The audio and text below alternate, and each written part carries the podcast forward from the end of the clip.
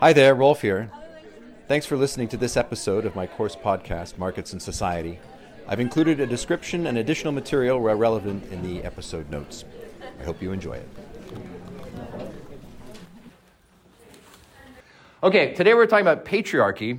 We're going to make some very contentious and polemical suggestions, because we're going to make the argument that civilization is premised on the logic of patriarchy. I have a topic that I've asked you to think about in the context of this particular discussion, which is, how is patriarchy both a product of and helps to produce civilization? And so we're going to broadly structure our discussion around that idea today. I think it's going to be pretty clear how patriarchy comes into play as a function of civilization. But the notion that what we think of as civilization, in other words, the whole set of historical processes that have brought us here today, to think that that requires patriarchy as a necessary component, perhaps might be a bit more provocative. So that's going to be the broad agenda that we'll lay out. And we're going to do it with reference to the reading from Gerda Lerner, but I have some additional material that I'd like to bring to your attention, particularly from the eminent American sociobiologist Sarah Hrdy. And she has done some interesting work that helps to complement, I think, some of Lerner's discussion, particularly since Gerda Lerner herself is an American historian. So her credentials, for example, around questions of sociobiology are about the same as mine, namely none. Before we jump into the actual reading and start constructing an argument, let's ask if we still live inside of a patriarchy. Do you think we're still living inside of some kind of patriarchal system? Yeah. You do? Why? In what sense? In the workplace, salary. In the workplace? Okay, salary difference? Men are more favored. Men are more favored? Yeah. In the workplace? Yeah. Okay. Well, it's interesting. So many years ago, actually, probably someone you've never heard of, but she was famous for a while, Sheryl Sandberg. Have you ever heard of that name? She's the number 2 at Facebook. And so she's like Mark Zuckerberg's right-hand woman. And she wrote a book called Leaning In. You know, it was basically about a kind of a guide or a how-to for female corporate success. And it got a lot of criticism. I myself have not read the book, so I cannot comment on any of the details, and I can't even say if the criticism is necessarily that accurate, but the critical comments that were directed towards that book was Sheryl Sandberg's underlying message seemed to be that women, in order to succeed in business, need to be more like men. That was essentially her argument. So women face structural disadvantages in the workforce because, unlike men, they will typically have to make choices about their reproductive interests, right, their desires to have a family, or let's say family concerns, and since women remain the primary caregiver of most children, that falls on the shoulders of women, versus the need to sort of commit to the workplace in order to then foster your career. So her argument was, in order for a woman to succeed, she needs to be more like a man. She has to lean into her inner male, whatever that might be. And the other thing that falls from that is that it suggests that there's a model of leadership which is normatively male. Men lead. If women want to take up leadership positions, they have to be more like men, which suggests normative male visions of how our society is organized and structured remains a very key component of the way in which we see the world. I think lots of women, including women who are ambitious for themselves and have clear professional goals, would probably not be unsympathetic to Sheryl Sandberg's argument. Yes, indeed, there is a normative model of leadership and we need to aspire to, and it's not fair that women are excluded from this kind of thing. What's missing from it is the possibility that male models or standards or modes of leadership are not normative. They're simply male modes, and there's an alternative mode that's equally legitimate, which you might call a female mode of leadership, one that we've never really fostered because we've been living in a male-dominated society for the last 10,000 years, but maybe now is the time that we should consider fostering it.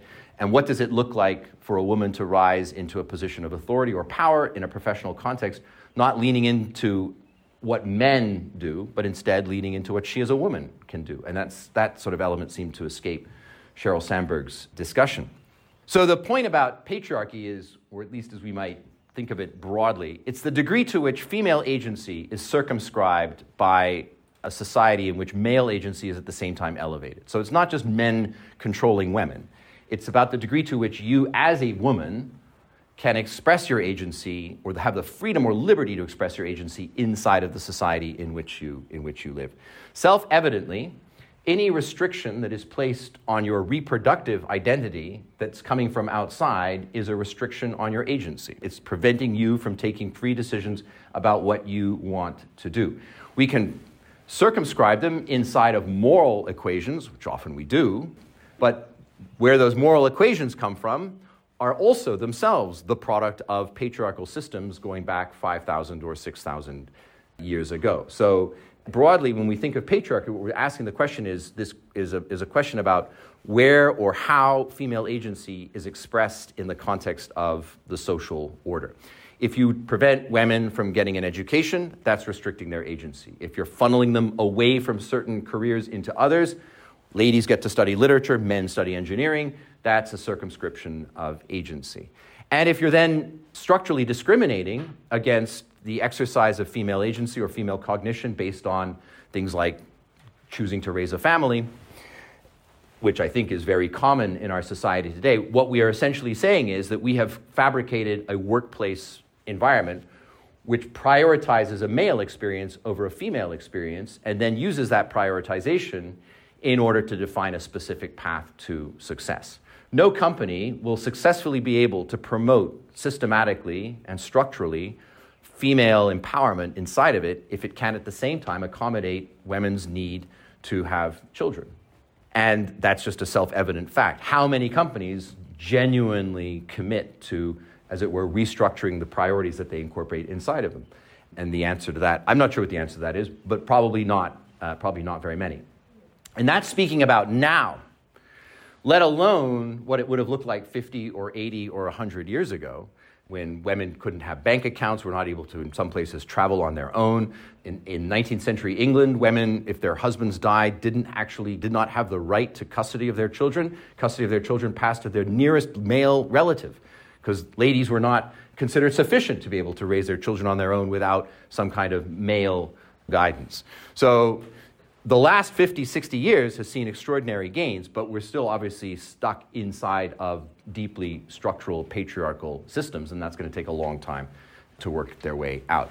There's an interesting fact that in the 1950s and 1960s, that is to say, at the birth of computing, that many of the first software engineers were women. Why were they women? What was it about the 1950s and 60s that propelled women to the forefront of what we would think of now as computer science? Do you know why? I might ask a related question. Why is it that in the 1980s, as computer science was emerging as a formal discipline in universities outside of math departments and things like that, that it became a degree that was overwhelmingly sought after by males? Why do you think that might be?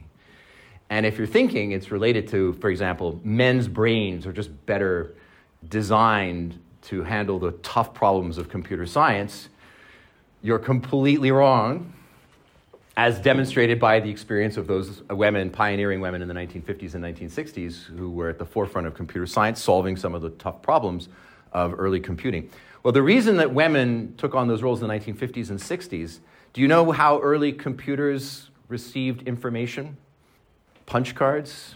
You take a piece of paper and you put holes in it, and you feed it into the machine, and the machine would read the holes, and that was basically how you designed the binary code that it needed in order to execute commands.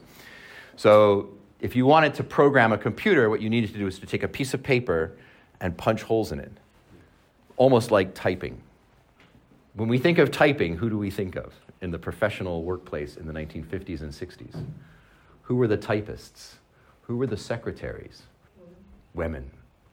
So because the physical nature of the work was seen as, quote, woman's work, namely manipulating paper to put holes in it in the right place, many women were sort of tasked with this, what was seen as secretarial job, to prepare these cards to then feed into computers.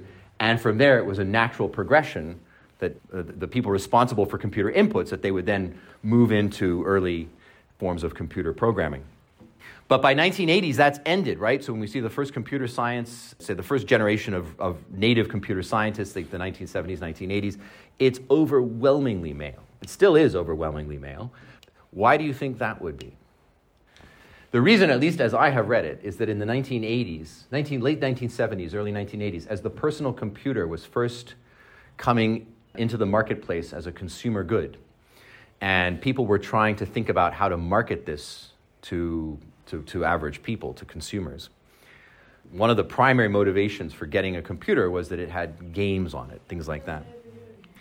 And so they were marketed to young boys. The marketing around toys, as we know, is very, very, very gendered. Girls play with dolls, boys play with whatever the fuck boys play with, soldiers and shit like this, right? But I mean, if, for example, if I took two boxes of toys and I didn't tell you the gender of the child to whom they belonged, would you be able to identify with a fair degree of certainty if it was a box of toys for boys or versus for girls? Yes. Absolutely, right? Because it's a gendered and gendering environment. What I mean by that is gendered in the sense that it reflects cultural differences, as we've elaborated, between the sexes, but gendering in the sense that it reinforces those tendencies. So a boy who wants to play with a doll feels bad, has what Judith Butler called gender trouble, because it's transgressive of a gender norm. Even though if you think about it, in the abstract, there's no reason why you shouldn't play with whatever the fuck you want. So since computers were being marketed as a male toy, and therefore something that boys did and not girls, it fell into this gendered and gendering dynamic. The gendered part being the marketing, and the gendering showing up when you then look at enrollments into political science programs. Girls didn't see computers as a girl thing because they had been essentially acculturated inside of this gendered and gendering environment from the 1970s and 80s. That is a great example of patriarchy. It's not just a matter of exercising control. It's also a question of how we order the world around us according to a certain perspective. And that perspective, if it's male-dominated, is going to lead to a certain codification or encoding of gender constructs that would be very different, for example, were women who are ordering the world, right? If it was a predominantly female gaze, we'd see a different kind of gender acculturation than the kind we see through a patriarchal mode.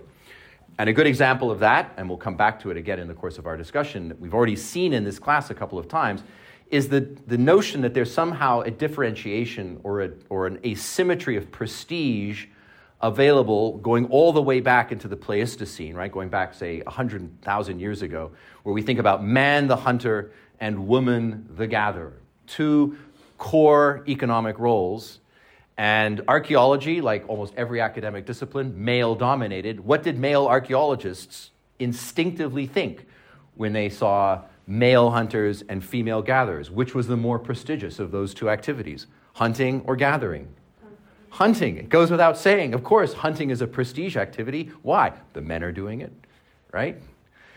But it also somehow feels to us like it's a more prestige-driven activity. Of course, hunting, you're out there, you've got a spear in your hand, you're connecting with the blood of another animal or something like this, you're bringing it down like that. Whereas gathering, I picked some nuts off a tree, for the male archaeologist gaze, it was self-evident that hunting would have more prestige than gathering. And so in a world where there is, due to biological sex difference, then gender assignations with respect to resource extraction, it seems reasonable enough to imagine that even in primitive societies, you're going to have a differentiation in terms of how prestige is distributed inside of a society. But if we think about it, as we will, how legitimate is, in fact, that assumption? And as we'll explore, actually, the assumption makes a lot of sense when you're looking at it from the point of view of a male-constructed understanding of how the world works. But if you can somehow step outside of that or step to the side of that, you can actually then start to see these kinds of things in completely different ways. There's another little story that I wanted to tell in the sort of beginning of our discussion before we jump into our more formal remarks. You remember that last week we talked about Bruce Trigger's work on the Huron. Remember we talked about the exogenous market structures and the way in which the Huron emerged as a nation.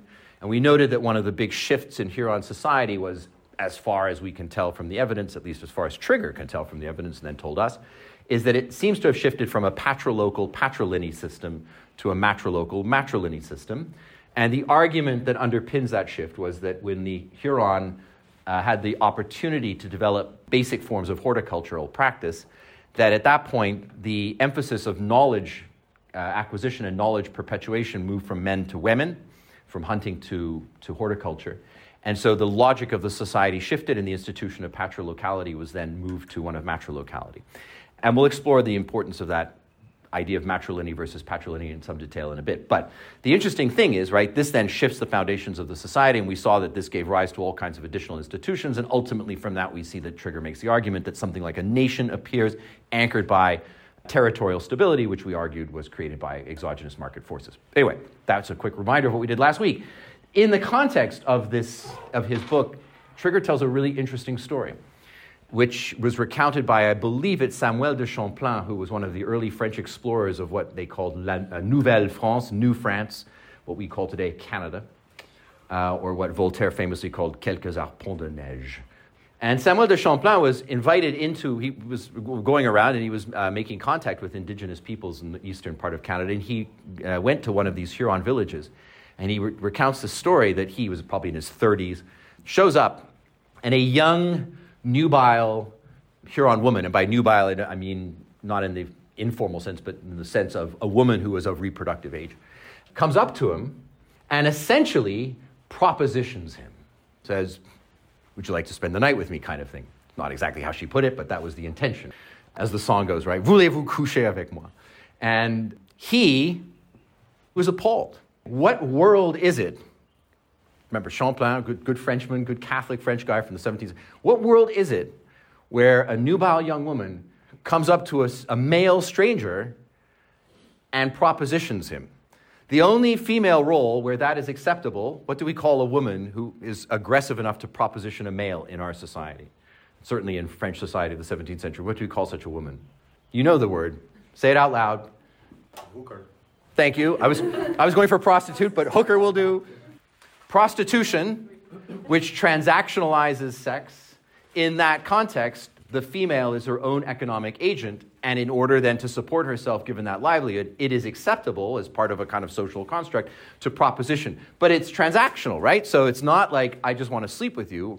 It's, you have to pay me money because this is the service that I provide. And that was not what this young Huron woman was doing. She was just, here was this interesting, cool French guy who looked different, and she's like, oh, yeah, that'd be fun.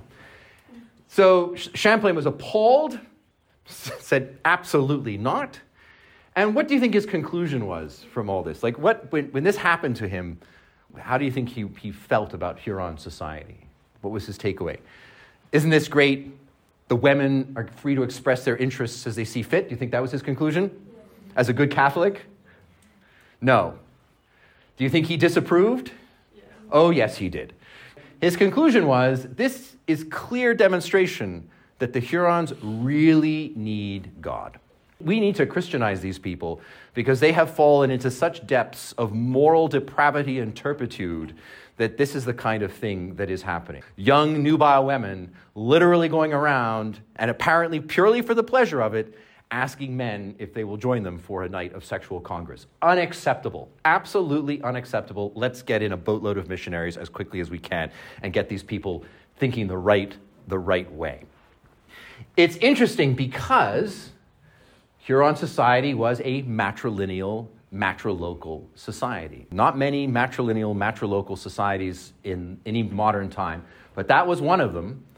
And it's suggestive that if you're inside of a system of matrilineal and matrilocality, that in fact the agency that's afforded to the female body is going to be substantially different than one that emphasizes patrilineal and patrilocality. And so what Champlain saw as the moral depravity that emerges when you don't Christianize in the right way, that is a possibility, but much more probable is that female agency can express itself outside of what Champlain understood to be the normative structures of society, but which we would call analytically the patriarchal structures of society.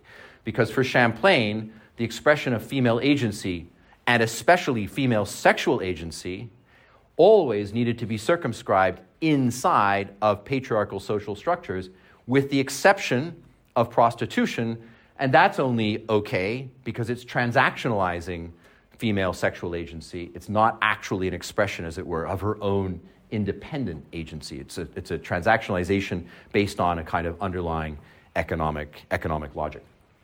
So I bring up that story because it shows you that when, in the past, when people have confronted moments where the patriarchal reality in which they live has been perhaps pushed up against, our only reaction has been typically to lean into the patriarchy, to not say, oh, this is a wonderful alternative to how I'm leaving my life, but instead to say, we need to bring these people under the right belief system because look what's happening to them with the belief system that they have.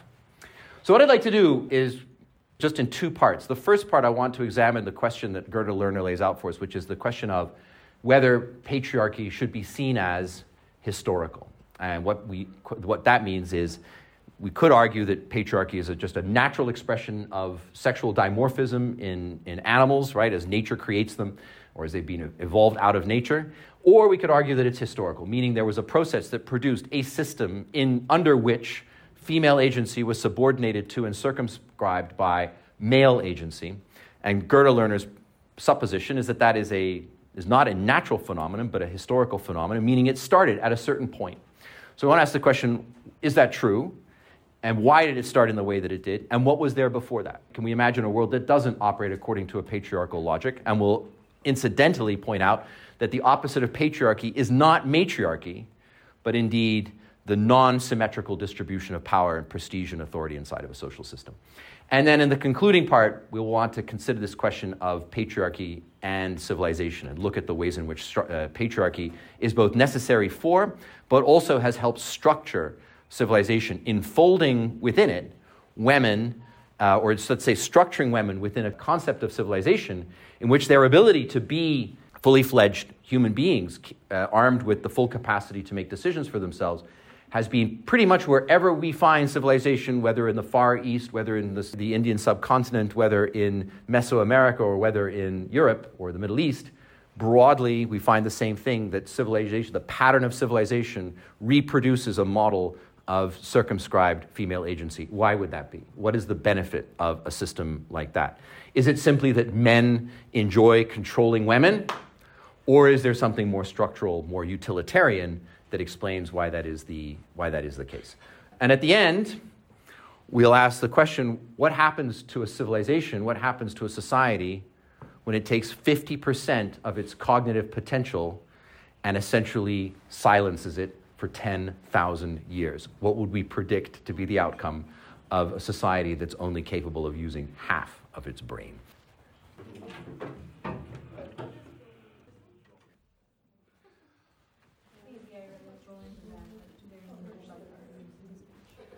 Okay, let's jump into our formal remarks today for this discussion of patriarchy and our examination of Lerner's text. So we note that in the beginning she asks the basic question, right? Should we treat patriarchy as a historical artifact? She notes that if it's a historical artifact, it has a beginning, and we can investigate that beginning, where it comes from. To investigate where it comes from is also implicitly to ask the question, why? What problem is patriarchy trying to solve? Now, we have to consider the possibility that patriarchy exists as a natural desire of men simply to dominate women. So it's just a reflection of nature, that the way that natural selection is operated is that women have been placed under the natural domination of men. But this does not seem to be the case. There are certainly strong differences in terms of male and female behavior in the natural world, but this notion that a life led as a female of the species would be led essentially as subordinate to some kind of male system, it does not seem to be an operative feature of nature. On the other hand, there is an element of nature, which does seem to inform the question, which is the degrees to which female sexuality is monopolized by some kind of male structure, male behavioral structure. And this, I think, has been very important in terms of the formulation of how, up until fairly recently, up until, say, second wave feminism, we thought about patriarchy, namely, patriarchy exists as a reflection of a larger natural order in which there is a struggle amongst men for female sexuality, and as a result of that struggle for male competition for female sexuality, patriarchy is, let's call it, a kind of natural expression of what that struggle can look like. It doesn't necessarily exclude other possible forms, but it suggests that there is perhaps natural foundations to a system in which the female agent is subordinated inside of a male structure. Darwin himself made this point in his work on natural selection, seeing a system in which men struggled with each other in order to secure reproductive privileges with females and thereby pass their own genetic line going forward. And he saw this as a critical element of natural selection. In this way, nature selects for only the best male genes, and the female has a role in selecting for those best male genes as a result of this competition. And this way, you optimize the genetic makeup of the species. It eliminates the weak and promotes the strong. And indeed, there are many parts of the natural world where that does indeed appear to be the case. There's very strong dimorphism between female and male physiological characteristics or phenotypical characteristics as well as behavioral characteristics. So male-male competition, and then you have a female who selects based on the outcome of that competition. If you think about it, in a system like that, the agency of the female is actually very, very subdued, because all that's happening is, like, at the level of action, it's men competing with each other, and once that competition has taken place, then, as it were, the selection has been made, and the female accedes to this selection process. She says, okay, this is the man who has the most impressive display, and now the mating will follow according to that logic. So that sort of Darwinian model of natural selection places a lot of onus on the male to compete with other males for access to females, and then diminishes the capacity of females to act, because the choice that they're making has been, as it were, pre-selected as a result of male-male competition. However, if we want to consider this question outside of a broad natural context, the larger world of animal reproduction, and think of it specifically in the context of how we ended up as human beings with this system called patriarchy, we need to investigate those kinds of natural behaviors along our own evolutionary lineage, which means we need to think about what this behavior might have looked like for earlier hominids. We don't know what that looked like because we don't have any earlier hominids to study. No Homo erectus, no Neanderthals around for us to look at. But we do have some evolutionary cousins, and we can observe their behavior, namely those primates, chimpanzees, bonobos, others, to whom we are most closely related in the evolutionary record. And it's interesting in the context of primate behavior that the Darwinian model of male-male competition and then coy females selecting the winner with whom to mate does not seem to apply.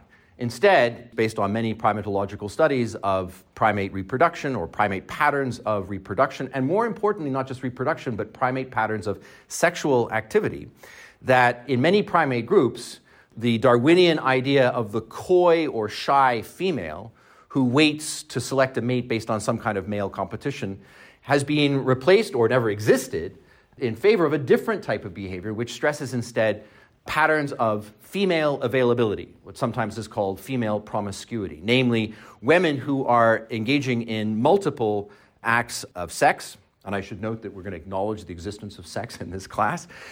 Multiple acts of sex, not even necessarily for the purposes of conception, but simply as an ethology that exists inside of that particular species. You may have gone to the zoo and you've seen those monkeys or whatever they are with the very brightly colored behinds. You know what I'm talking about? The kind of jarring bright red bottoms that some of those monkeys have. I don't know if you've ever wondered what they're for. That's essentially signaling sexual availability. And so in the context of primate behavior, what you find is actually a modification of that idea of male competition, female coyness for the purposes of optimal partner selection to drive the process of natural selection going forward. Instead, what you find is indeed male-male competition, but also female choice. So female primates are often making choices themselves about with whom they choose to mate, when, how often, and so on. And so there's a much more, let's call it, chaotic level of sexual activity that takes place inside of primate groups. And Sarah Hrdy, whose work I mentioned earlier, HRDY, she makes an interesting point, which is that actually, instead of the rather simplistic Darwinian model of male competition leading to female mate selection, instead it's a more complex model in which males are competing, females are making much more active choices. And then there is a corresponding male coercive behavior. So in the context of female sexual agency, males locked into competition for reproduction with females find ways to try to coerce female behavior in order to optimize their own reproductive opportunities. So this creates a much more complex mode of behavior that we can observe today amongst primate groups. Insofar as we are descended from that group, our nearest evolutionary cousins are chimpanzees, members of the Pan genus, It is reasonable to imagine, or even might say to assume, that those kinds of behaviors carried forward into our own evolutionary lineage. So that early hominids, whether they be Australopithecines or Homo erectus or Homo habilis or Homo heidelbergensis or any of the other homos that have walked the earth over the last millions of years, 5 or 6 million years, that one of the characteristics of that was some inheritance of behavior from our primate ancestors, namely male competition perhaps for sexual reproductive opportunities, but also an element of female sexual agency, women choosing with whom to mate, and why they're choosing to mate. As a quick aside, if for those of you who are interested, you may be aware of this already. If not, it's a very interesting literature, which is, it still is very confusing to biologists why the female orgasm exists. What's the purpose of that? Why would nature have created this particular artifact? The male orgasm is very understandable, right? Because that's simply what produces the necessary ejaculate to lead to pregnancy. Why does nature care if women have a good time? How does that necessarily help natural selection? And one of the arguments that has been promoted in terms of this kind of female orgasmic experience is that it relates to the idea that sex, for primates, for example, and us as well as descended from that hominids, that it actually reflects sex for non-conception purposes, so that sex has a wider range of functions than simply reproduction, which is the case for almost all other species that we know of. Generally speaking, when animals mate in the wild, they're doing so for the purposes of procreation, and primates and hominids are the ones who seem to have a more eclectic desires when it comes to the purposes of having sex. Additionally, we find in primate behavior, primates, like human beings today, are capable and often willing to have sex on any given day during the female cycle. This is also very, very unusual. Most animals in the natural world have a very specific time, the time of estrus when they're ovulating. That is the time that they signal that they're willing to mate. Typically, sexual congress is reserved for reproduction, signaled through various kinds of behaviors that indicate when a female is ovulating and can reproduce. Whereas for primates and then subsequently hominids, including ourselves, that is not the case. So sexual activity is not restricted to a certain specific window, but can instead be used more widely. So it becomes part of a larger tool set in the context of human social, let's say hominid social behavior. And this is important, I think, because Lerner makes the important point that patriarchy does not consist of men dominating women in a sort of straightforward up and down sense. It is not male assertion of authority over the female body. It's a little bit more nuanced than that. In fact, it's a lot more nuanced than that. The element of patriarchy that seems persistent wherever we go is a monopoly or is an expression of monopoly rights over female sexual reproduction. And you can see the distinction even in early civilizations, codified often in law, because the law, as it applies to nubile women, meaning women who are capable of reproducing, is often distinct from the law as it applies both to young girls and postmenopausal women. So women outside of their reproductive phase are often seen in a civilizational context, in a legal setting, as distinct from women when they are in their reproductive phase. I'll give you an example of that. It's not a very pleasant example, but in the city of Augsburg in the 16th century, there were 2 penalties for rape. If you raped a very young girl or a very old woman, the penalty was considerably reduced than if you raped a woman who was of reproductive age. And clearly, the import of that law is it's saying that the value of a female body when she can reproduce is distinct from the value of a female body when she can't. And so it reflects that idea that Lerner points us to of patriarchy built around the idea of a monopolization of sexual reproduction, not the actual female body itself. The female body is, as it were, a second-order effect from the importance of sexual reproduction. And that's important because it draws our attention then to this notion that it's not simply about men's desire to control another person who's a woman.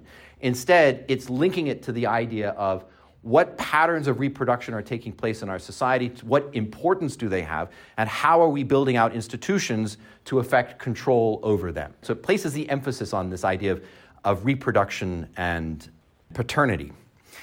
So Lerner's argument that patriarchy is a historical artifact, we then can go back into the evolutionary record and say, well, do we have evidence that, in fact, because of these sort of behaviors that we see of our closest evolutionary relatives, in this case primates, and from what we can then infer of earlier hominid behavior, that patriarchy is a necessary component to ensure optimal reproductive success for both primate species and hominid species. In other words, if we don't practice patriarchy, we as a species will be diminished and our capacity to self-perpetuate will be compromised. That would be the natural condition of patriarchy. Unless we are patriarchal, we are not reproductively successful.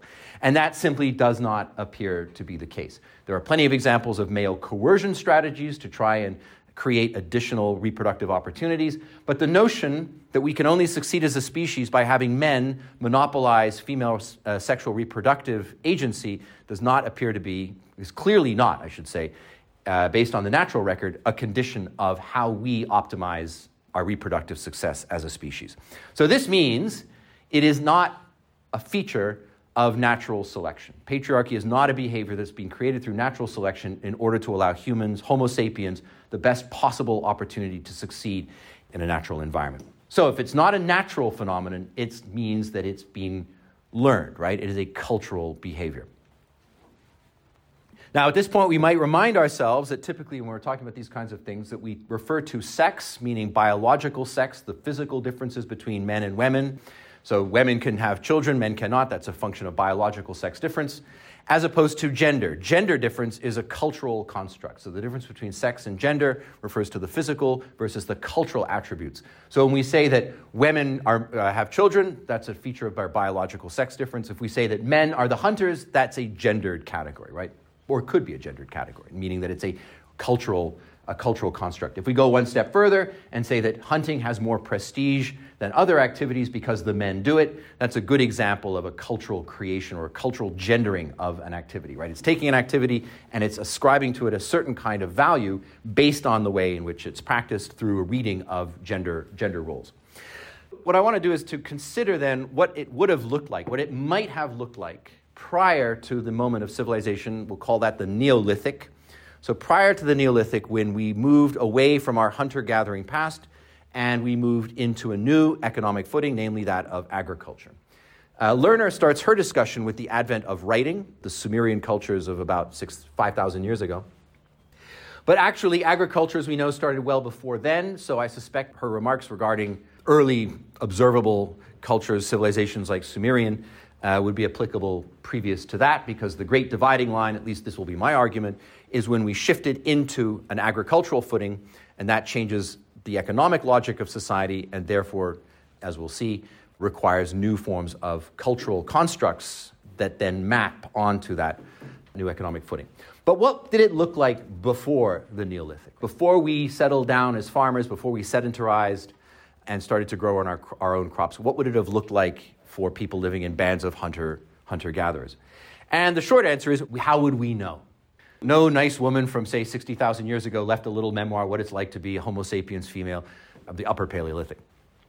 So we don't know. We can only guess. We can only infer from what seems reasonable. Now, it seemed to many archaeologists very reasonable that in those hunter-gatherer societies that they would be male-dominated.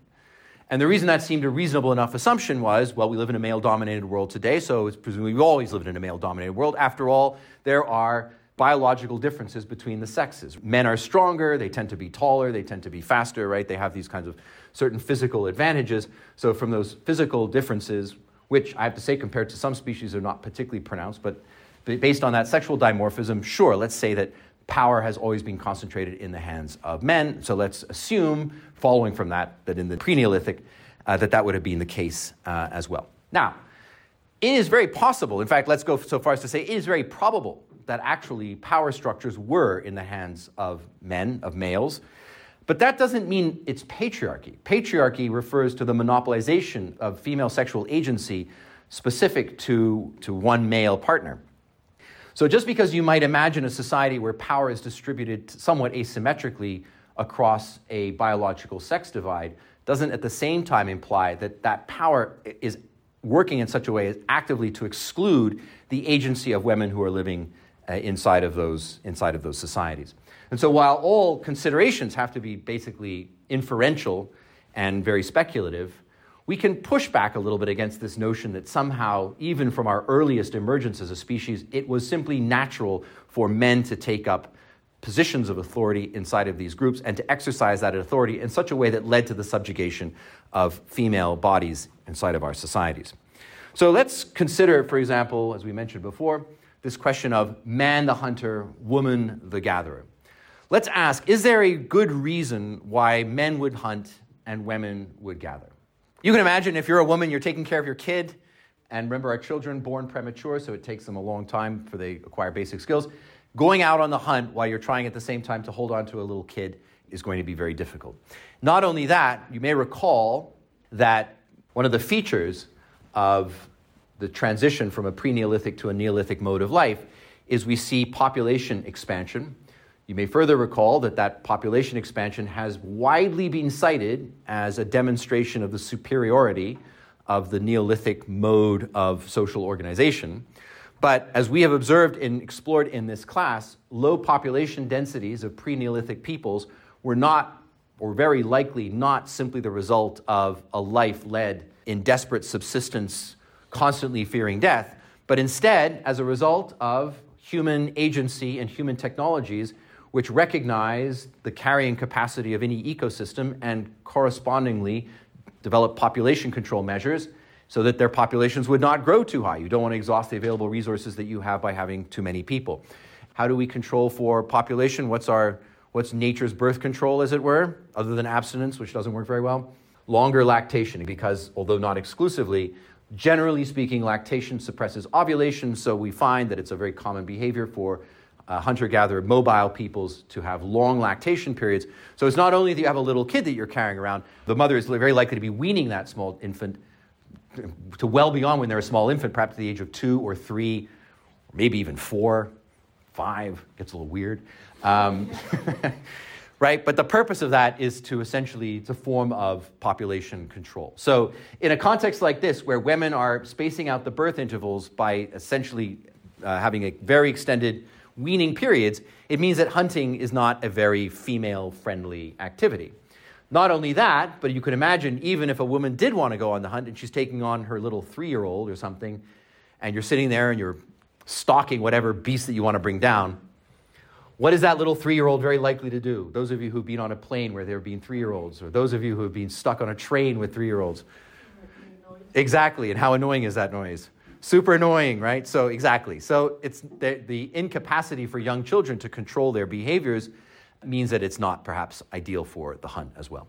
It seems to make sense that based on biological sex difference and the role of women in weaning children, that there will then occur a gendering of activities, meaning that certain activities will culturally attach to males and other activities will attach to females. And so this is why we can say that men presumably were hunters and women were gatherers. And we say that outside of any kind of prestige paradigm. So we cannot say that one activity has more prestige than another. We can simply note that based on those biological sex differences, those kinds of roles seem to be reasonable and consistent with the behaviors that we find in existing groups that still practice very traditional, quote-unquote, Stone Age ways of life, where men are typically hunting and women are gathering. Does this then mean that men garner more prestige in a society than women because they are out hunting? Is that a logical conclusion to draw, that hunting is by its very nature a more prestigious activity? What would make it a more prestigious activity outside of gendered or cultural constructs? Yeah. The danger of it? Yes, potentially the danger that you're exposing yourself to would be certainly one element. What else might make it a more prestigious activity? Like larger outcomes or like more food? Exactly. If as a group you are dependent on successful hunting for survival, then the people who are providing you with the means of your survival, it would seem natural that could, and indeed probably would, accrue greater prestige. And we've seen an example of that, have we not, in this class already, because you'll recall the amazing example of the arrow exchange protocol that we studied. And the whole purpose of that protocol was to diminish the potential for a good hunter to acquire greater prestige as a result of his superior hunting skills. So that tells us already that there is a potential for the acquisition of prestige through this activity, in that case being applied asymmetrically inside of hunting groups. So if we could point to these primitive groups, people living in the pre-Neolithic, and say, right, since they got most of their food from hunting, therefore hunting is a prestige activity. Is that in fact the case? Do you know? It is not the case. As far as we know, where do most calories come from? Hunting or gathering? Gathering, indeed. Hunting, as it turns out, is a much more idiosyncratic activity that doesn't happen on a necessarily regular basis. So actually, if women are the gatherers, or women and their little children are the ones doing the gathering, it turns out that in many instances, they are the ones responsible for the majority of calories needed in order to keep a society alive. If we simply looked at it clinically, that is to say, outside of our existing gender construct, which wants us to assign different prestige weights to different kinds of activities, but simply looked at it and say, right, women bring in 60% of a society's calories and men bring in 40%, which then would we say is the more, quote, prestigious, unquote, activity? Gathering. It just would seem to make sense because it links to the nature of how a community can survive based on where its calories come from. We might try to further refine that by saying, well, maybe meat has greater caloric value than, say, gathered resources, but it's hard to make a sustainable argument, I think, out of that, because ultimately a society simply needs to eat. What it's eating, presumably, is a part of its most basic identity. Where does it come from? Who's getting it? Let's go another step.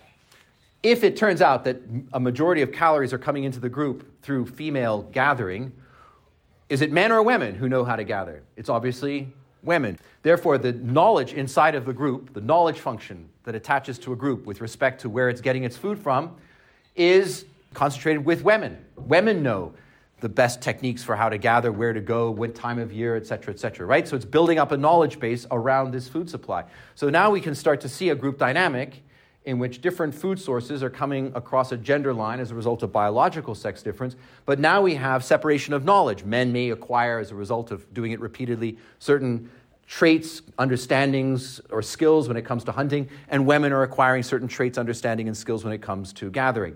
If the majority of your resources are coming from gathering, then it would seem to place greater weight on the cognitive skill sets that attach to that activity than to the other activity. Yeah? If it's easier and more efficient to gather, why would they hunt? Why bring down animals at all? That's a very good question. Why would we hunt, except perhaps opportunistically, right? Like if a deer crosses your lawn, maybe you'll shoot it or something.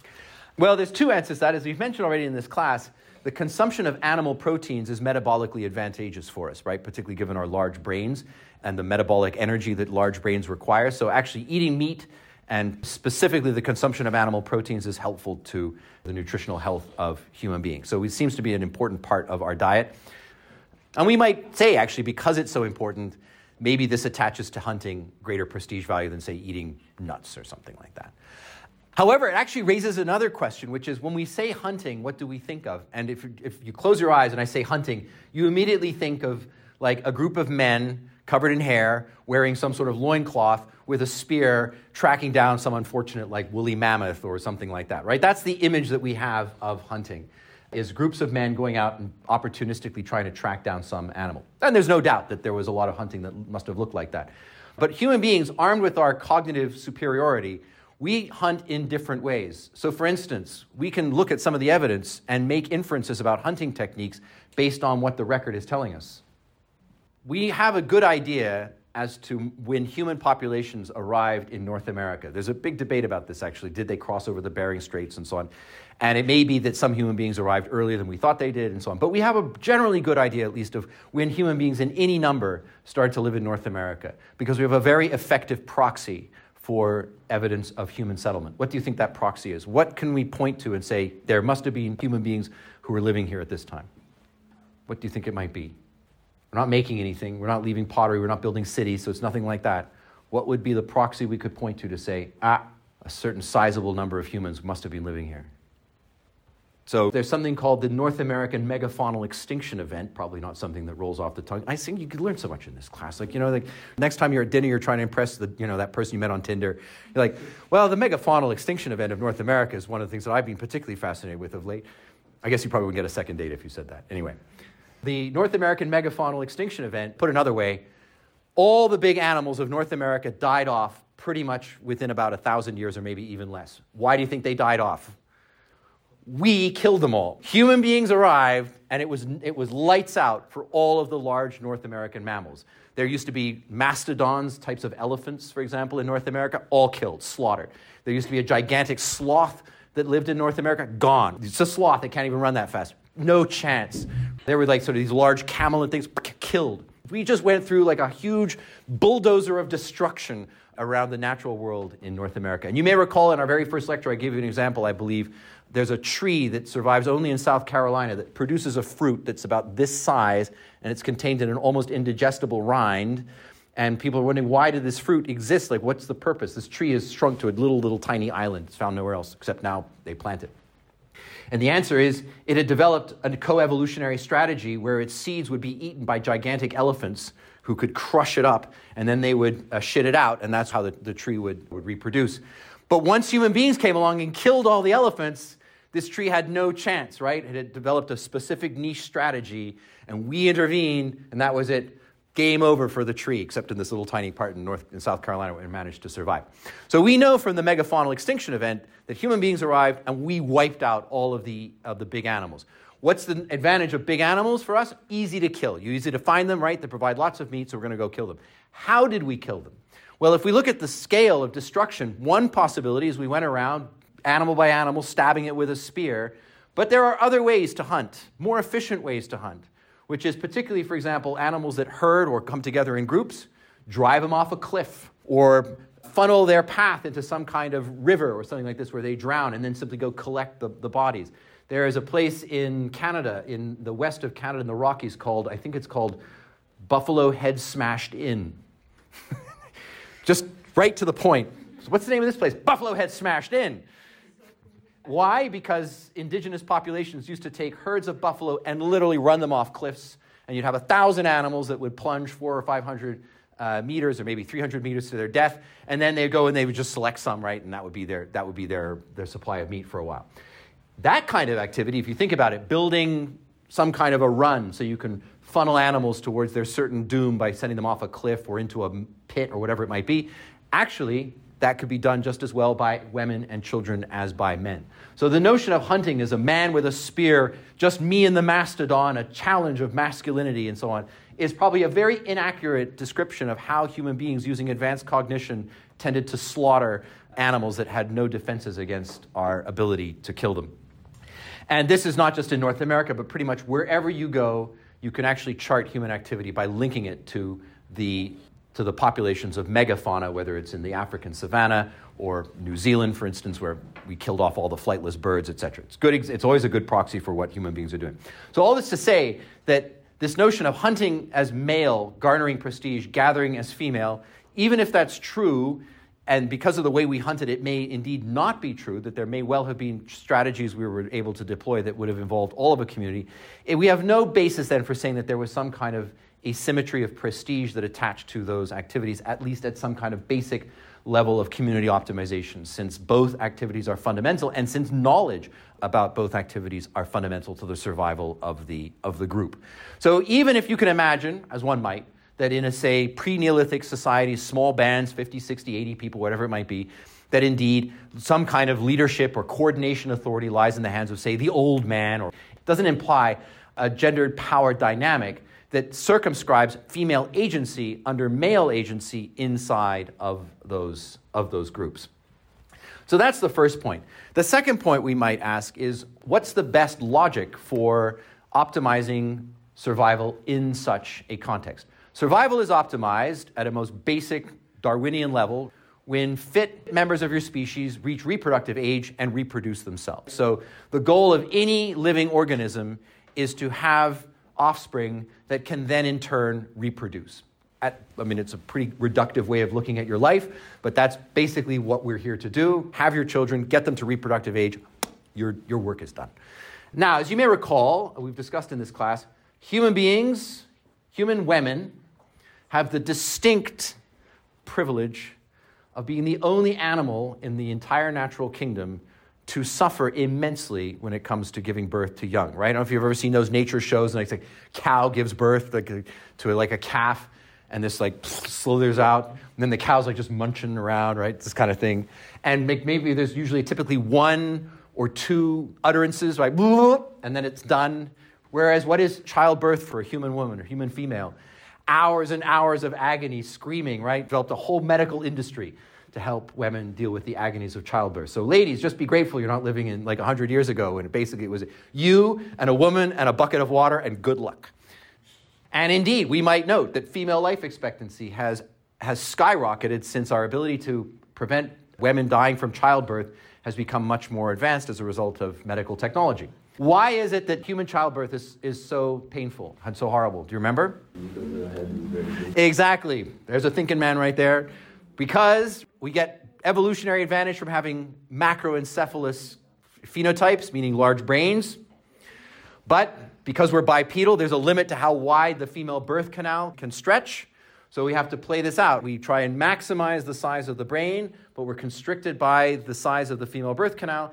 And the solution that we came up with, you may remember, nature has a cheat, which is that half of human infant gestation takes place extrauterine. So that's why our children, compared to the children of all other mammals, are born as helpless as they are. They can't crawl, they can't clutch, they can't hold on to their mothers. They're basically just useless blobs that sit there and cry and fart and puke and all the rest of the stuff that they do until about a year, at which point they can crawl around and start managing a little bit for themselves, which tells you that the average gestation time for a human child compared to other mammals is not 9 months, but more like 20 months. It's just that half of it takes place out of the womb. Why does half of it take place out of the womb? Because the woman with her narrow birth canal has to eject the infant before it gets too big where she can no longer give birth to it. And we've got that so tight that even despite that evolutionary cheat, it's still a horrendous process to move our children from an intrauterine to an extrauterine gestational phase. So this means that the evolutionary advantage conferred by our larger brains creates this problem for women in childbirth, but it also means that when our children are born, they're entirely dependent on their mother, much more dependent than any other animal in the natural world. So the mother, for the first 10 months, is dealing with this young baby, this infant, that has no means to survive or really even move except through the mother. So in order then for us to optimize the survival chances of our species at a purely Darwinian level, namely getting our children to be reared to the point where they become reproductively successful, means that a society where the mother has to gather resources solely on her own is going to be suboptimal compared to one where the mother has help. So we have, as a result of this weird evolution that hominids have gone through, ended up creating an environment where child rearing is a shared activity, which is very, very unusual in the mammalian world. Some birds do it. But most mammals do not share child rearing. It's usually just the exclusive preserve of the mother. We need help. We need to have others to assist. Who are the people who are likely to help a mother raise her child? The extended family. Extended family, grandmother. So her mother, maybe her sister might help. So people she knows. Who else would be a good person to tap into to help raise the child? The other children. The other children? I don't know. Wait till you have kids, man. I don't think you're going to want to leave your kids and the other kids. You'll probably like come back, find bodies on the floor. It's like, wasn't me. The other mothers. Other mothers would definitely help, yes. So you'll want to be in an environment where other mothers are there. And who else? Who is missing here? The father. I like how the ladies in the room, they go to, well, my mom, my sister, other wet. The father is nowhere to be found. 2023, we're like, don't count on those guys. They could just disappoint you every time. The secret to a happy life, set the expectation bar very, very low. You'll never be unhappy. Yes, indeed. The father, you might imagine, also would be an important resource source for a new mother. What's the problem with securing paternal participation in the rearing of the young? We've discussed this already, remember? During our discussion of hominid evolution, we touched on this very briefly. What's the problem that all males have? Whose child is it? Yeah. Whose child is it? Or we might say persistent paternal uncertainty. Basically, the mother always has maternal certainty. There's 100% maternal certainty. I mean, if you're a woman and you don't have maternal certainty over your own kid, that's just a psychological issue. But physically, there's always maternal certainty. But the paternal certainty, there's always some doubt about that, which is what's interesting in the context then of these primate behaviors. In the context of persistent paternal uncertainty, why would primates have selected through natural selection patterns of female sexual behavior that emphasize not exclusivity and coyness, but instead promiscuity and availability? Why, in this context, would something like the female orgasm evolve as part of a primate and then subsequently hominid evolutionary selective process. That's still an open question. A lot of people are considering that. But for instance, one of the things you might do, and this is what's observed in primate behavior, is in the context of paternal uncertainty, the traditional story is that fathers will come in and will kill the infants that are not theirs. So this is a common enough practice among some animals where you see infanticide being practiced. Alpha males will come in and the existing children all get slaughtered so that he frees up space for his own genetic line and returns women back into the breeding population. So that's one possibility. But that's not the only possibility. There are other possibilities. And one that seems to be deployed in primates is persistent paternal uncertainty can go the other way. I'm not sure that the baby's mine, so I will kill it. Or I'm not sure that the baby's mine, so therefore I will help take care of it because it might be mine. And the chance that it's mine, it may be an optimal strategy to funnel resources to the mother in the event that the child she's been carrying actually belongs to me. So I know that she's been sexually active with, say, 15 other people in the group. So my odds are not necessarily very high, but since I don't know, and there's a possibility, I will actually be a resource partner. That is a behavior that is observed among some primates, where we see male commitment to child rearing based on, it's assumed, an ethology that emphasizes paternal potential, right? So the potentiality of paternity is sufficient to secure male commitments in the rearing of the young. So that seems to be perfectly possible.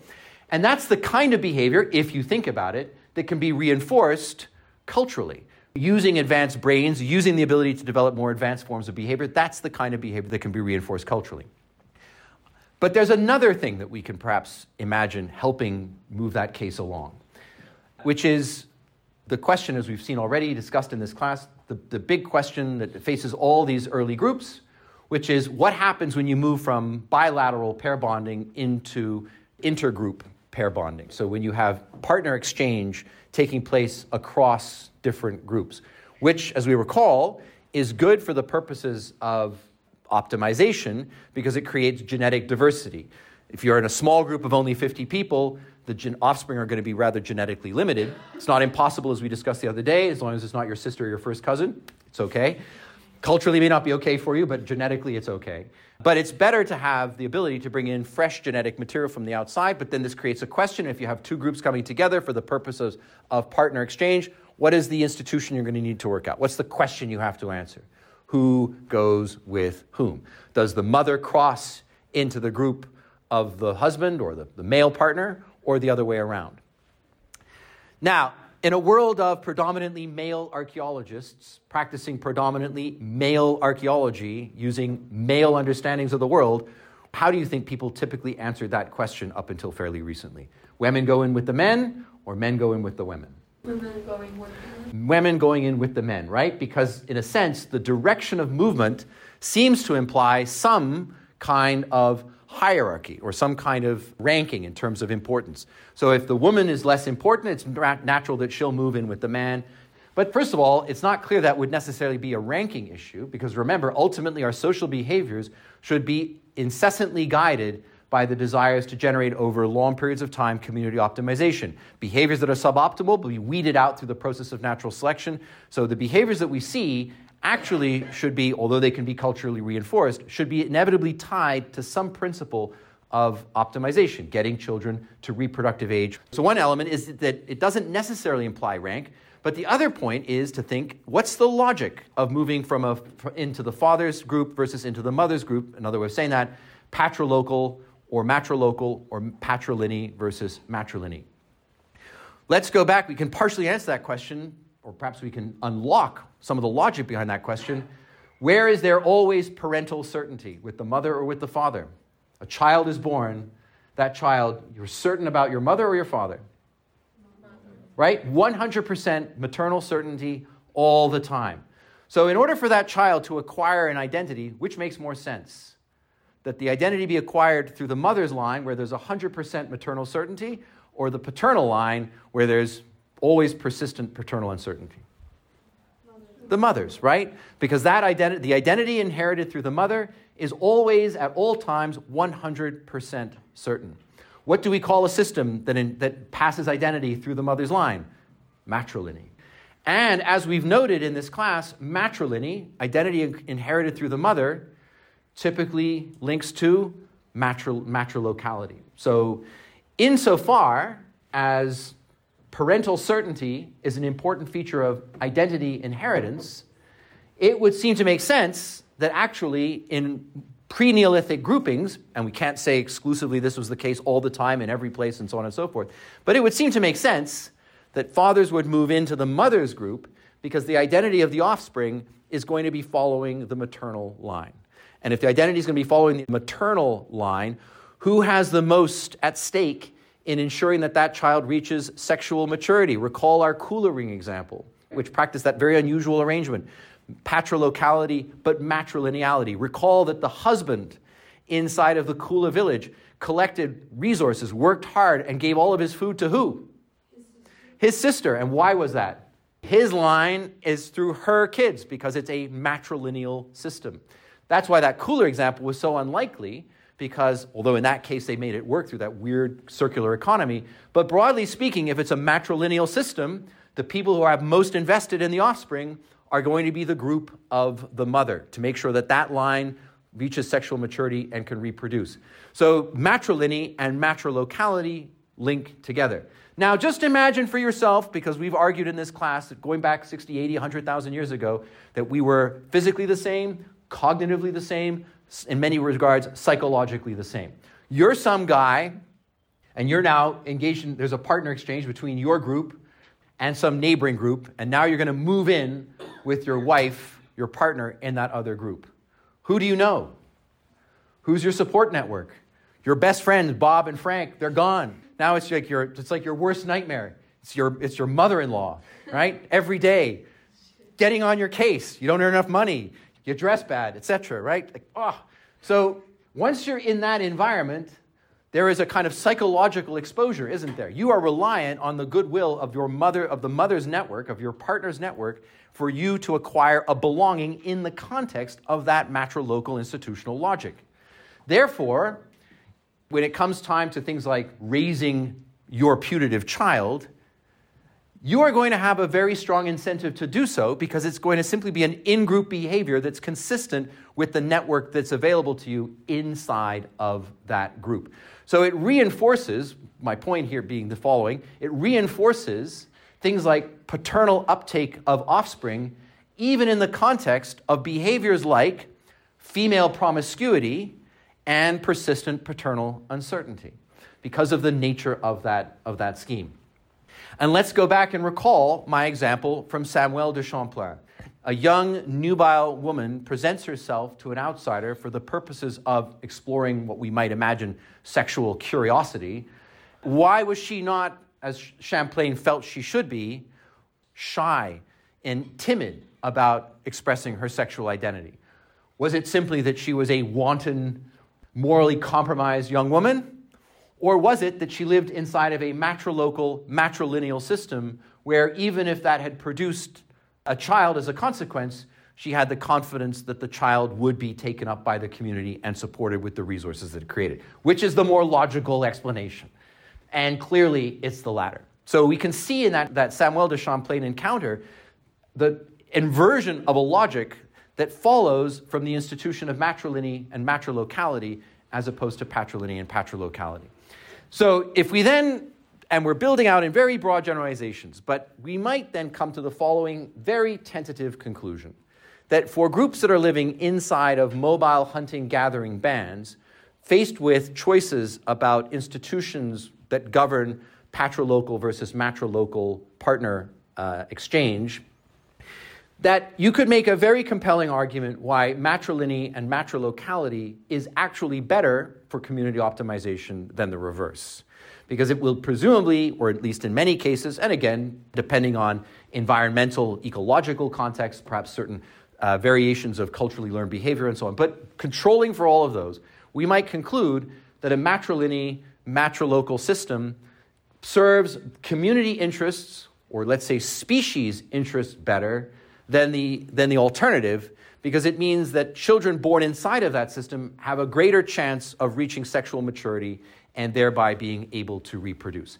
And if we believe in, if we trust in the mechanisms of Darwinian natural selection, and therefore recognize that reaching sexual maturity is what we are programmed, hardwired to do as any species, then we could put those two together and say there is a very strong basis for arguing that prior to the Neolithic, most societies would have, as a matter of self-interest, organized themselves around matrilineality and matrilocality. And that then resolves problems of things like persistent paternal uncertainty by relocating the rearing of the young away from a monogamous pairing into a more community kind of environment. And that's precisely the kind of things that hominids, armed with advanced cognition, the capacity for self-expression, self-articulation, and rule creating, can create for themselves as part of our own evolutionary journey. Do we have any direct evidence that this is the case? Not really. We know that, for example, around 50 to 60,000 years ago, when some of the first figurines start to get crafted, some of them found, for example, here in Europe, in France particularly, in Germany, that those early figurines that we find tend to emphasize the female body form. They tend to be women, often with very pronounced sexual features, and we don't have evidence yet of, say, corresponding priapic figures, which would perhaps present men in a similar kind of sexual pose. We assume it's sexual only because when we see, for example, pronounced sexual features, we assume that it has something to do with reproduction, but in fact may not have anything to do with reproduction at all. We don't know. All we know is that when we start to craft material goods that enter into the visual record around 50 to 60,000 years ago, they seem to be women. And one of the ways to make that consistent with what we might inferentially conclude is that it might follow a kind of matrilineal or matrilocal logic. If it's the mother's line that matters to your identity, then perhaps it's mothers that we're going to celebrate in our material culture. Does that mean that these were societies run by women? That women had all the power? That these were matriarchies? That is not what that means. Matrilineal and matriarchal power are not necessarily, in fact, they're not connected. It doesn't mean that it's not men who have power inside of those communities. It simply changes the logic around some of the biological conditions surrounding human reproduction. So the alternative to patriarchy is not matriarchy. The alternative to patriarchy is a more diffuse or less asymmetric distribution of power, even where that power might still follow some kind of gendered logic. So with that in place, this raises the question, well, if we were living for a long period of our time under a system that emphasized matrilineal and matrilocality, how have we ended up over the last, say, 10 or 8,000 years, let's call it 10, with patriarchy? Where did patriarchy come from? It's not natural. We can agree with Gerda Lerner. It's historical. It came about as a result of the confluence of certain factors that human societies decided to create this institution that we call patriarchy. We don't create institutions for no reason, right? We create institutions as a form of social technology to solve a problem. What was the problem that patriarchy was designed to solve? It wasn't just to keep the ladies down, although it can certainly feel that way as old men are lecturing you about your sexual identity and what is a good or a bad way to behave. But there must have been some more basic utilitarian logic that explained why patriarchy was a good solution, or at least a solution, to some kind of a problem that links to something that happened around the Neolithic. So what we should do is let's take a break. Let's take a 10-minute break, refill our coffees, and we'll come back and we'll rush through patriarchy and civilization.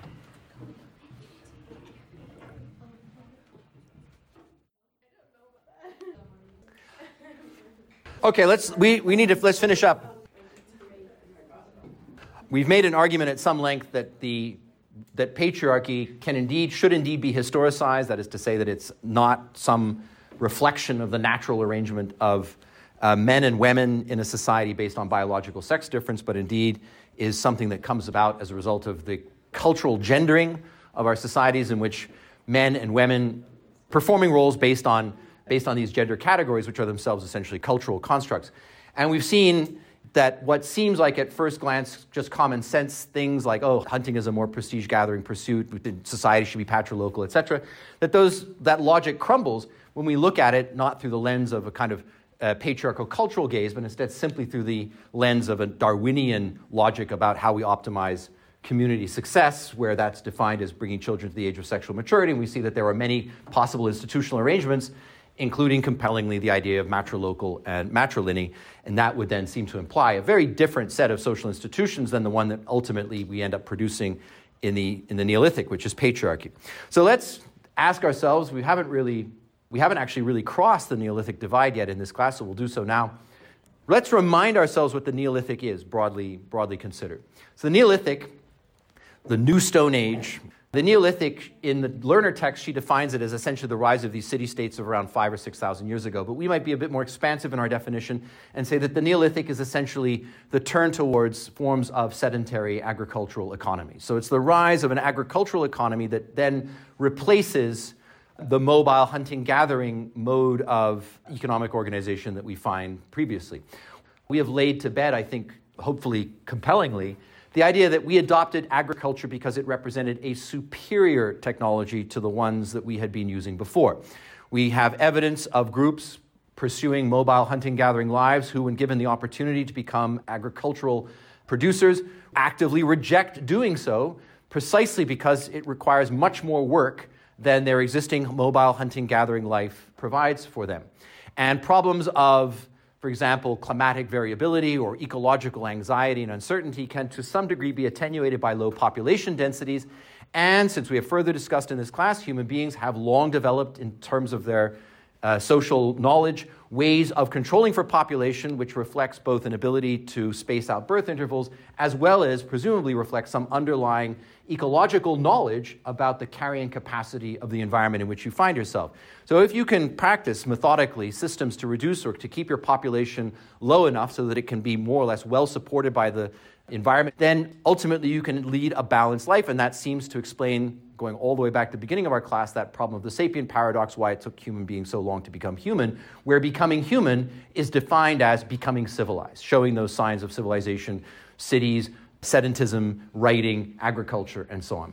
So that narrative of human beings waiting to cross over the border into civilization, we've already seen as a highly problematic one. So let's go back to that very briefly and consider what it was that propels us to away from one mode of existence into this Neolithic mode of existence, if it's not simply a question of superior technology. Well, in this regard, the jury is still out. There's still a lot of work that's being done trying to explain the rise of agriculture. There's an enormous amount of voluminous academic literature around this particular topic. However, the consensus, insofar as there is one, seems to be that it was not an endogenous change where human beings practicing one mode of life suddenly woke up and said, oh, there's a better way. We should all become farmers and start growing grain. Instead, it seems very likely that it was an exogenous change, that it was produced by something that happened outside of human societies. And the thing that we can point to, we've already mentioned it briefly in this class, is that about 12,000 years ago, we suddenly see a very significant shift in climate patterns. We move away from the oscillations of the quaternary glaciation, and instead we move towards the warming and then stabilization of the Holocene period. So the Holocene warming and temperature stabilization is coincident with the rise of farming. And it's very suggestive that as the climate stabilizes, it might create better conditions for, over many generations, the gradual development of cultigens, of crops that are put under cultivation. And similarly, a similar logic that follows from that is the rise of some kind of pastoralism, namely the keeping of herd animals like goats and sheep and eventually perhaps cows and so on. Those behaviors reinforce each other because both pastoralist and horticultural behavior to some degree lock you into a much more restricted environment than a traditional hunting-gathering life. And so the principle of mobility, which we have seen is a primary feature of the hunting-gathering way of life, has to be then set aside in exchange for some kind of quasi or eventually permanent sedentism. By the time we get into full-fledged farmers, agriculturalists, that is to say people who have the plow and the cow, they have fields that they need to tend to, and they have herds of animals that they need to take care of. At that point, we've moved away completely from a mobile logic of existence to a sedentary logic of existence. Here is where I live. This is the part of the world which I call home, and here I am stuck, and I will plan to live my life in this particular region. So with the advent of climate change and the possibility of new behaviors and new techniques, it seems as if, at least in some parts of the world, and we think broadly that it would have originated in central Anatolia, which is today Turkey, that with the rise of these cultigens that could be grown reliably year after year, providing caloric inputs, supplanted, at least for some people, the more traditional mobile hunting-gathering way of life. Once you have moved your the economic logic of your society away from a hunting-gathering perspective to an agricultural perspective, lots of other changes start to happen. It produces a whole consequence of change to how the society operates and the logic that it needs in order to work. At its most basic level, the act of farming is, in terms of production, very different from the act of hunting-gathering. Recall that Marshall Sahlins underlines how much more effort it is to be a farmer than it is to be a hunter-gatherer, because if you're a hunter-gatherer and there are no resources to be found in your local area, what do? You simply get up and you move someplace else. If you're a farmer, you don't have that choice. You need your fields to be productive year in, year out. If there, for some reason your crops fail, you face potential starvation. So the situation becomes much more precarious in terms of your attachment to the environment because you've lost that principle of mobility.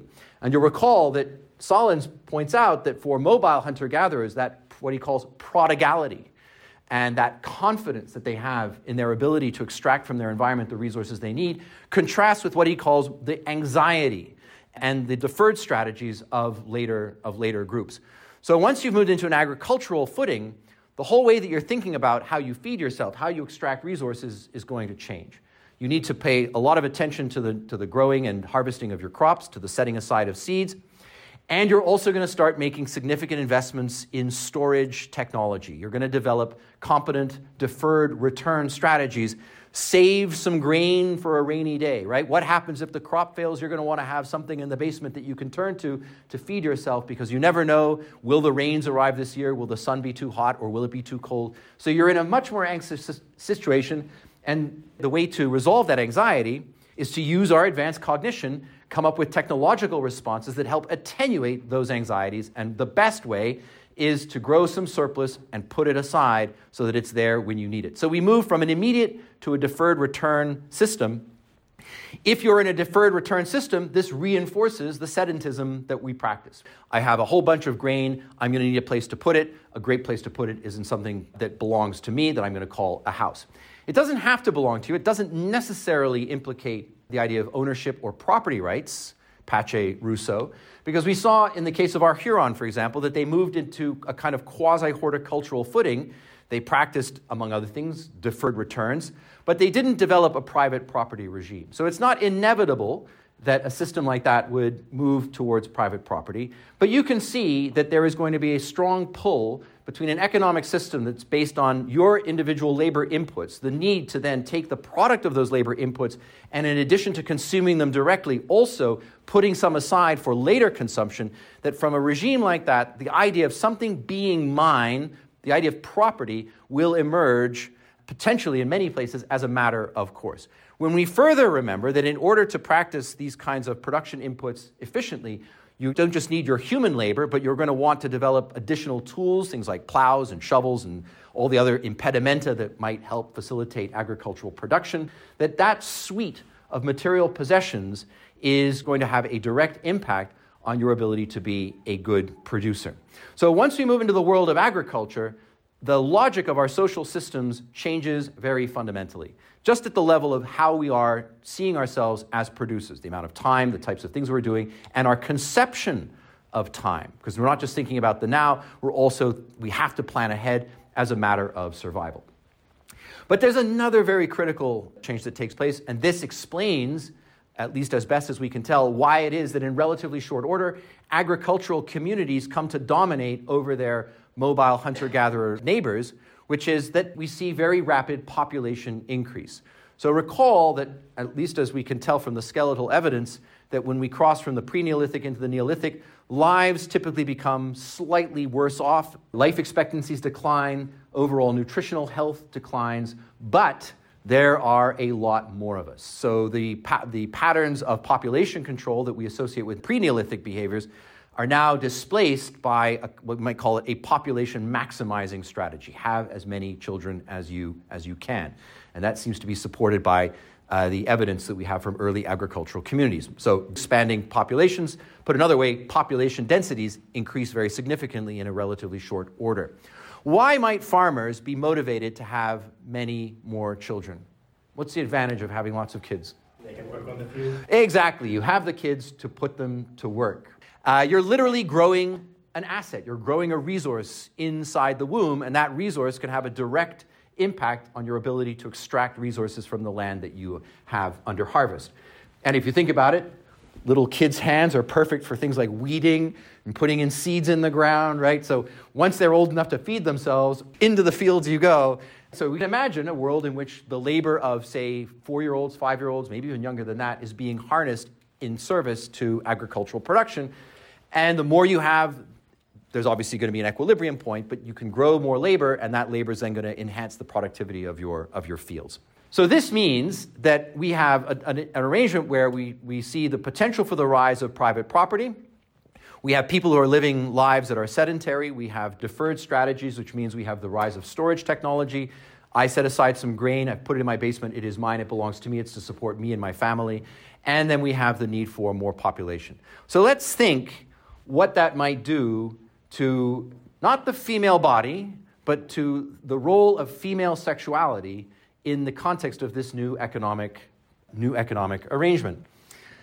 Since we saw that the problem of all animal reproduction is one of paternal uncertainty, that problem, of course, doesn't go away.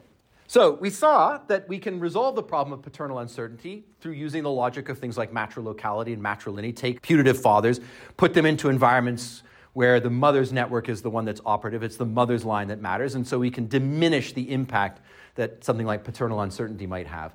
But when we move into an agricultural footing, actually, since the whole economic spectrum is now being reorganized, we have to think what's going to happen to the logic of female sexuality, female sexual reproductive potential in the context of that larger social and economic organization.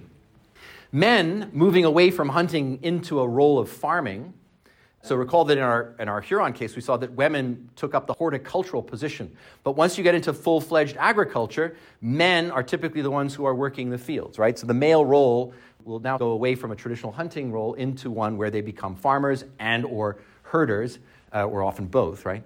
So we have men who are using their economic resources to grow food by harvesting a field. So we see that the underlying economic logic of a system like that is now located in the specific land that attaches to an agricultural community. That's where your food is coming from, or from the herd of animals that provide you with the animal protein that you need. So it's changing that kind of traditional mobile hunting-gathering economic logic, gendering activities from a hunting and a gathering perspective.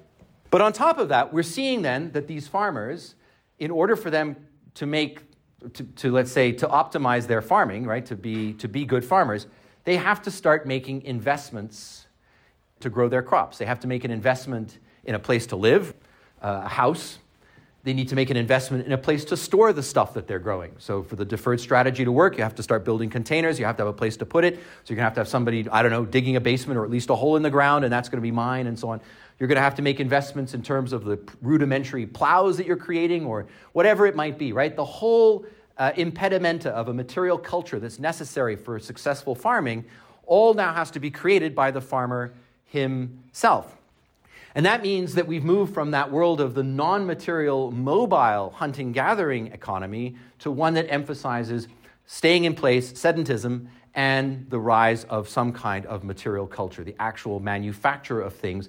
And the manufacture of those things are going to be important to the production function, which means they're going to have significant value. The plow or the shovel or whatever it is that I own, this is going to be important in terms of my ability to harvest my fields. The last thing I should point out, we also have an environment where more labor is good because more labor means you can get more harvest out of your fields by more hands growing, putting more seeds in the ground. Again, that equilibrium point, because more hands is more mouths to feed, so you have to find that equilibrium between what you can grow versus what's being consumed. But it's clear, it's self-evident based on population increase trajectories that we see in this period that population increase served these communities, and it's not simply as a result of food availability, but also the underlying economic logic. So if we go back to our text and this notion that patriarchy emerges as a function of the Neolithic, another way of restating that is, with the rise of agriculturally based economies, driven as a result of this accident of climate stabilization, female sexual reproduction moves from being, let's say, a community good or an act of individual female agency to now being placed under the control of her male partner. So if we think about what that means, the logic of patriarchy, the ability of a woman to reproduce under a patriarchal system is limited to simply one man, right? Simply her partner. He exercises monopoly rights over her sexual reproduction. If you exercise monopoly rights over something, what do you call that?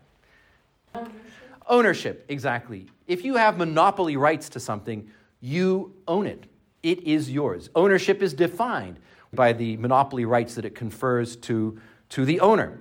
So when we move female sexual reproduction into an environment where it is being controlled through the exercise of monopoly rights by a male partner, another way of thinking about that, female sexual agency moves from whatever environment it was in the pre-Neolithic, but let's assume it was some sort of matrilocal, matrilineal, community-based system, and a function of her own agency, now moves into an ownership paradigm where it is subordinate to the agency of the owner, her male partner.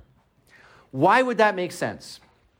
Well, that would make sense if there's a reason why you get an optimized community through a patrilocal rather than a matrilocal system, and why monopoly over sexual reproduction would make sense in that context. And we can look at both of those very quickly. Why do you think, when you become farmers, it makes sense for us to follow not a matrilineal but a patrilineal line? What might define a patrilineal logic in that context? And if we follow the argument we've been making so far, it's going to redound to the question of where the economic inputs are coming from. If the men are plowing the fields or herding the animals and are building all the instruments needed, right, all of that kind of stuff, and the women are left with things like food preparation and child nurturing and so on, that means that when you assemble the complex of things that you need to become a successful farmer, this piece of land that I harvest using this set of tools, and I've got this herd of flocks, and they all belong, or they come to me as the male, right, as a male economic producer, where is the identity going to follow, right? Who gets that stuff? My children, not the children, not put into the family of my wife, but to keep it in my family, right? It places an emphasis on ownership, places an emphasis on lineage, and that's going to mean if the inputs are coming from the male lineage, it's going to put an emphasis on male ownership. So as the person who's making the effort, I'm going to want my children, my line, to be the one that inherits the product of my labor. Is that clear? So this places an emphasis on male lineage. Ownership that's generated by male economic inputs is going to create a basis for a male lineage, not a female lineage. I don't want to work hard so that my wife's family gets it all. That's not a good way of organizing things. And in economics, they have a good term for this. They call it credible commitments. You will not expect credible commitments from a male economic producer if he cannot be confident of benefiting from his own economic function. And the only way he can benefit is if he has confidence that the efforts of that economic function will remain within the male lineage, his lineage. This now makes of considerable importance the question of paternal certainty. Male lineage is problematic because you always have persistent paternal uncertainty. How do I know that my children are actually mine? And because we always have that persistent potential of doubt, you're going to have to enact some kind of an institution to eradicate or at least eliminate, minimize that doubt to the point where it's effectively non-existent. It's not serving as an impediment to securing credible commitments on the part of male producers. What's the best way to ensure paternal certainty? Monopolize female sexual reproduction. If the only person who has access to my partner's reproductive potential is me, and she gives birth to a child, I have a high degree of certainty that that child is mine. And so in order then to optimize or augment to the highest degree possible paternal certainty in the context of potential female promiscuity is to erect a whole range of cultural practices, the purpose of which is to turn female sexual reproductive agency into a good that can be owned by the male partner. And once you can exercise monopoly rights over it, at that point you optimize the position, or you've created the best possible condition for creating paternal certainty.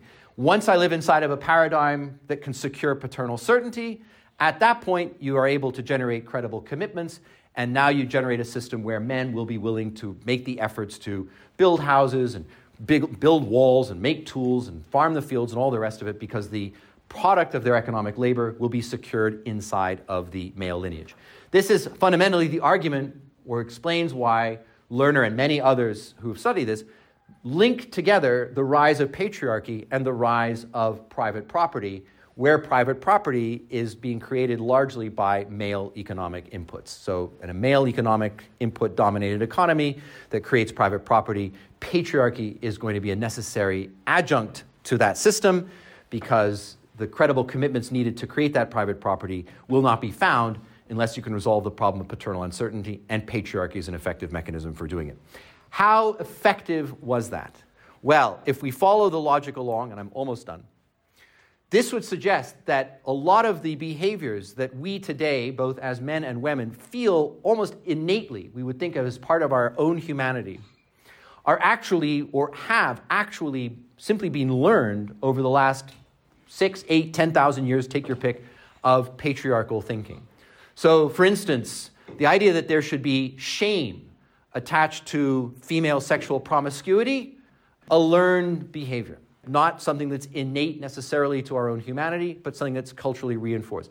The idea of females subordinating themselves to male opinion or to male authority, a learned behavior. The idea that there are male skills and female skills, probably a learned behavior, except those which are very clearly linked to some kind of specific biological sex difference.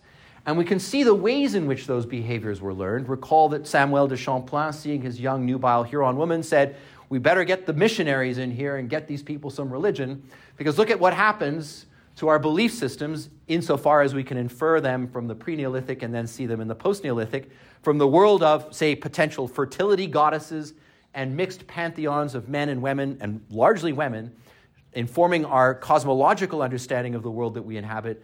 We run the system of patriarchy, of an agricultural economy a few thousand years, and what do we see at the end of it?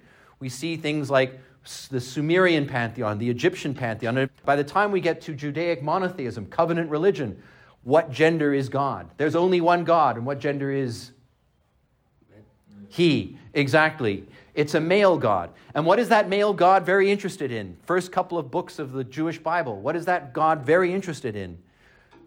All kinds of rules that govern sexual behavior by women. They're apparently very important. God took time out of his busy schedule to think about the problem of female sexual agency and had some ideas and wrote them down in a book just for you. Now, you imagine you're growing up in a system where there's an entire class, a power structure, a belief structure, a thought structure that's around you that's preaching, this is who you are, this is the sexual identity that you're allowed, this is the right way or the wrong way to behave, all of which is designed to reinforce elements of monopolization of sexual identity inside of a monogamous mating pair.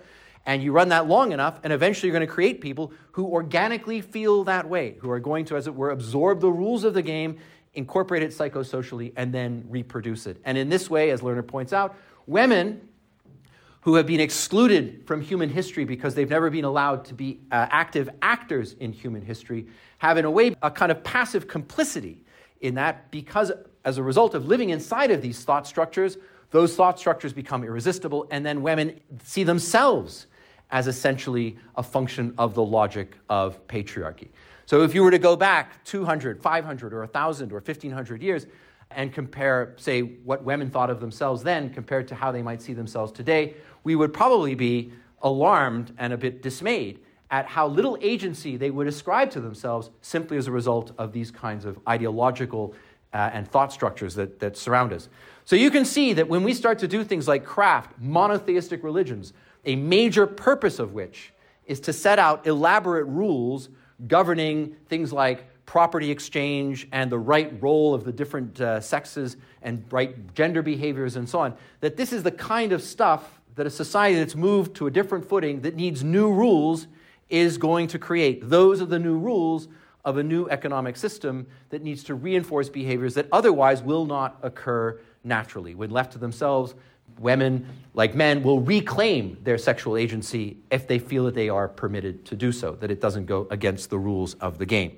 And so insofar as women today seem to exercise a certain kind of female shyness or coyness, that's not a reflection of women being, like many other animals, sort of the process of Darwinian selection. Instead, that is a culturally learned behavior, and when it's culturally learned, we call it gender, not sex. In other words, it's a gendered behavior. right? And so patriarchy has created this form of gendered identity and has reinforced it for 10,000 years because at the heart of patriarchy, or let's say linked to patriarchy, is the need to create integrity inside of a property rights system where property is being created increasingly by men. And you can see that's going to be a self-intensifying process. Once you take women out of the equation, men continue to create the property, and the system then simply becomes stronger and stronger and stronger. And at that point, the patriarchy has itself created the rules of the game. And as a result of those rules of the game, what do we have? We have cities and cathedrals and fine art. In other words, all the products of civilization that we think emerging from the property regimes of early agricultural economies and moving forward over the next 10,000 years, premised at the very beginning of that is the ability to secure credible commitments from economic producers built around male lineage, where the integrity of male lineage is best protected by turning female sexual reproduction into a commodity that can be exchanged across a market, which is why we see in society after society things like partner dynamics that are built around the commodification and market exchange, not of the female body, but of her sexual reproductive potential. And that becomes an irresistible logic over and over and over again when we move inside of this private property dynamic. So think about the perspective, and I'll leave you with this thought. Think about the perspective of civilization. We've tried to problematize that word. We've tried to point out that prior to the Neolithic, we see forms of technology, just not in the ways that we're used to thinking about them, and so on. But think about the stories that we can tell of civilization. There is one story that involves freeing ourselves from the tyranny of nature, moving into cities, sedentizing, eventually leading to Instagram and McDonald's and all those good things, right? All that kind of good stuff, and Raphael and Da Vinci. That's a great story. But there's another story, isn't there? For women, to recall Engels' words, civilization was a world historical catastrophe. Their cognitive potential, their cognitive abilities disappears inside of a sedentary agricultural patriarchal system and is only in the last 50 years slowly started to re-emerge. There are very, very few, let's say, female voices amongst the pantheons of our beacons of civilization. Few female painters, few female composers, few female authors, and so on. Why? Not because lady brains can't manage to produce great ideas, but because their cognitive potential has been systematically discouraged as a result of this system. So if you look at it from that perspective, civilization starts to look very differently. Civilization meant taking the full cognitive potential of our species, which we relied upon in a pre-Neolithic context, using the potential cognitive power of everybody in the group. And in order to secure credible commitments from one section of economic producers, say, we're going to take half of the cognitive potential of our society, and we are going to subordinate it, make it invisible, make it disappear, take it out of view. How is that good for society? It's like thinking with half your brain. It's like running a race when you only have one leg. It's an insane way of doing things if you think about it from the point of view of community optimization. It makes a lot of sense if you're living inside of a world where the male paternal lineage is the most important logical organizing principle to secure effective economic output. But from the point of view of optimizing the communities in which we live, it's a very foolish way to proceed, using only half of the cognitive potential. And think about the potential irony that we face. If I'm being very reductive, and I am, and I'm not really saying this seriously, although maybe I'm not sure yet. If it is true that this happens because we became agriculturalists, and we became agriculturalists because of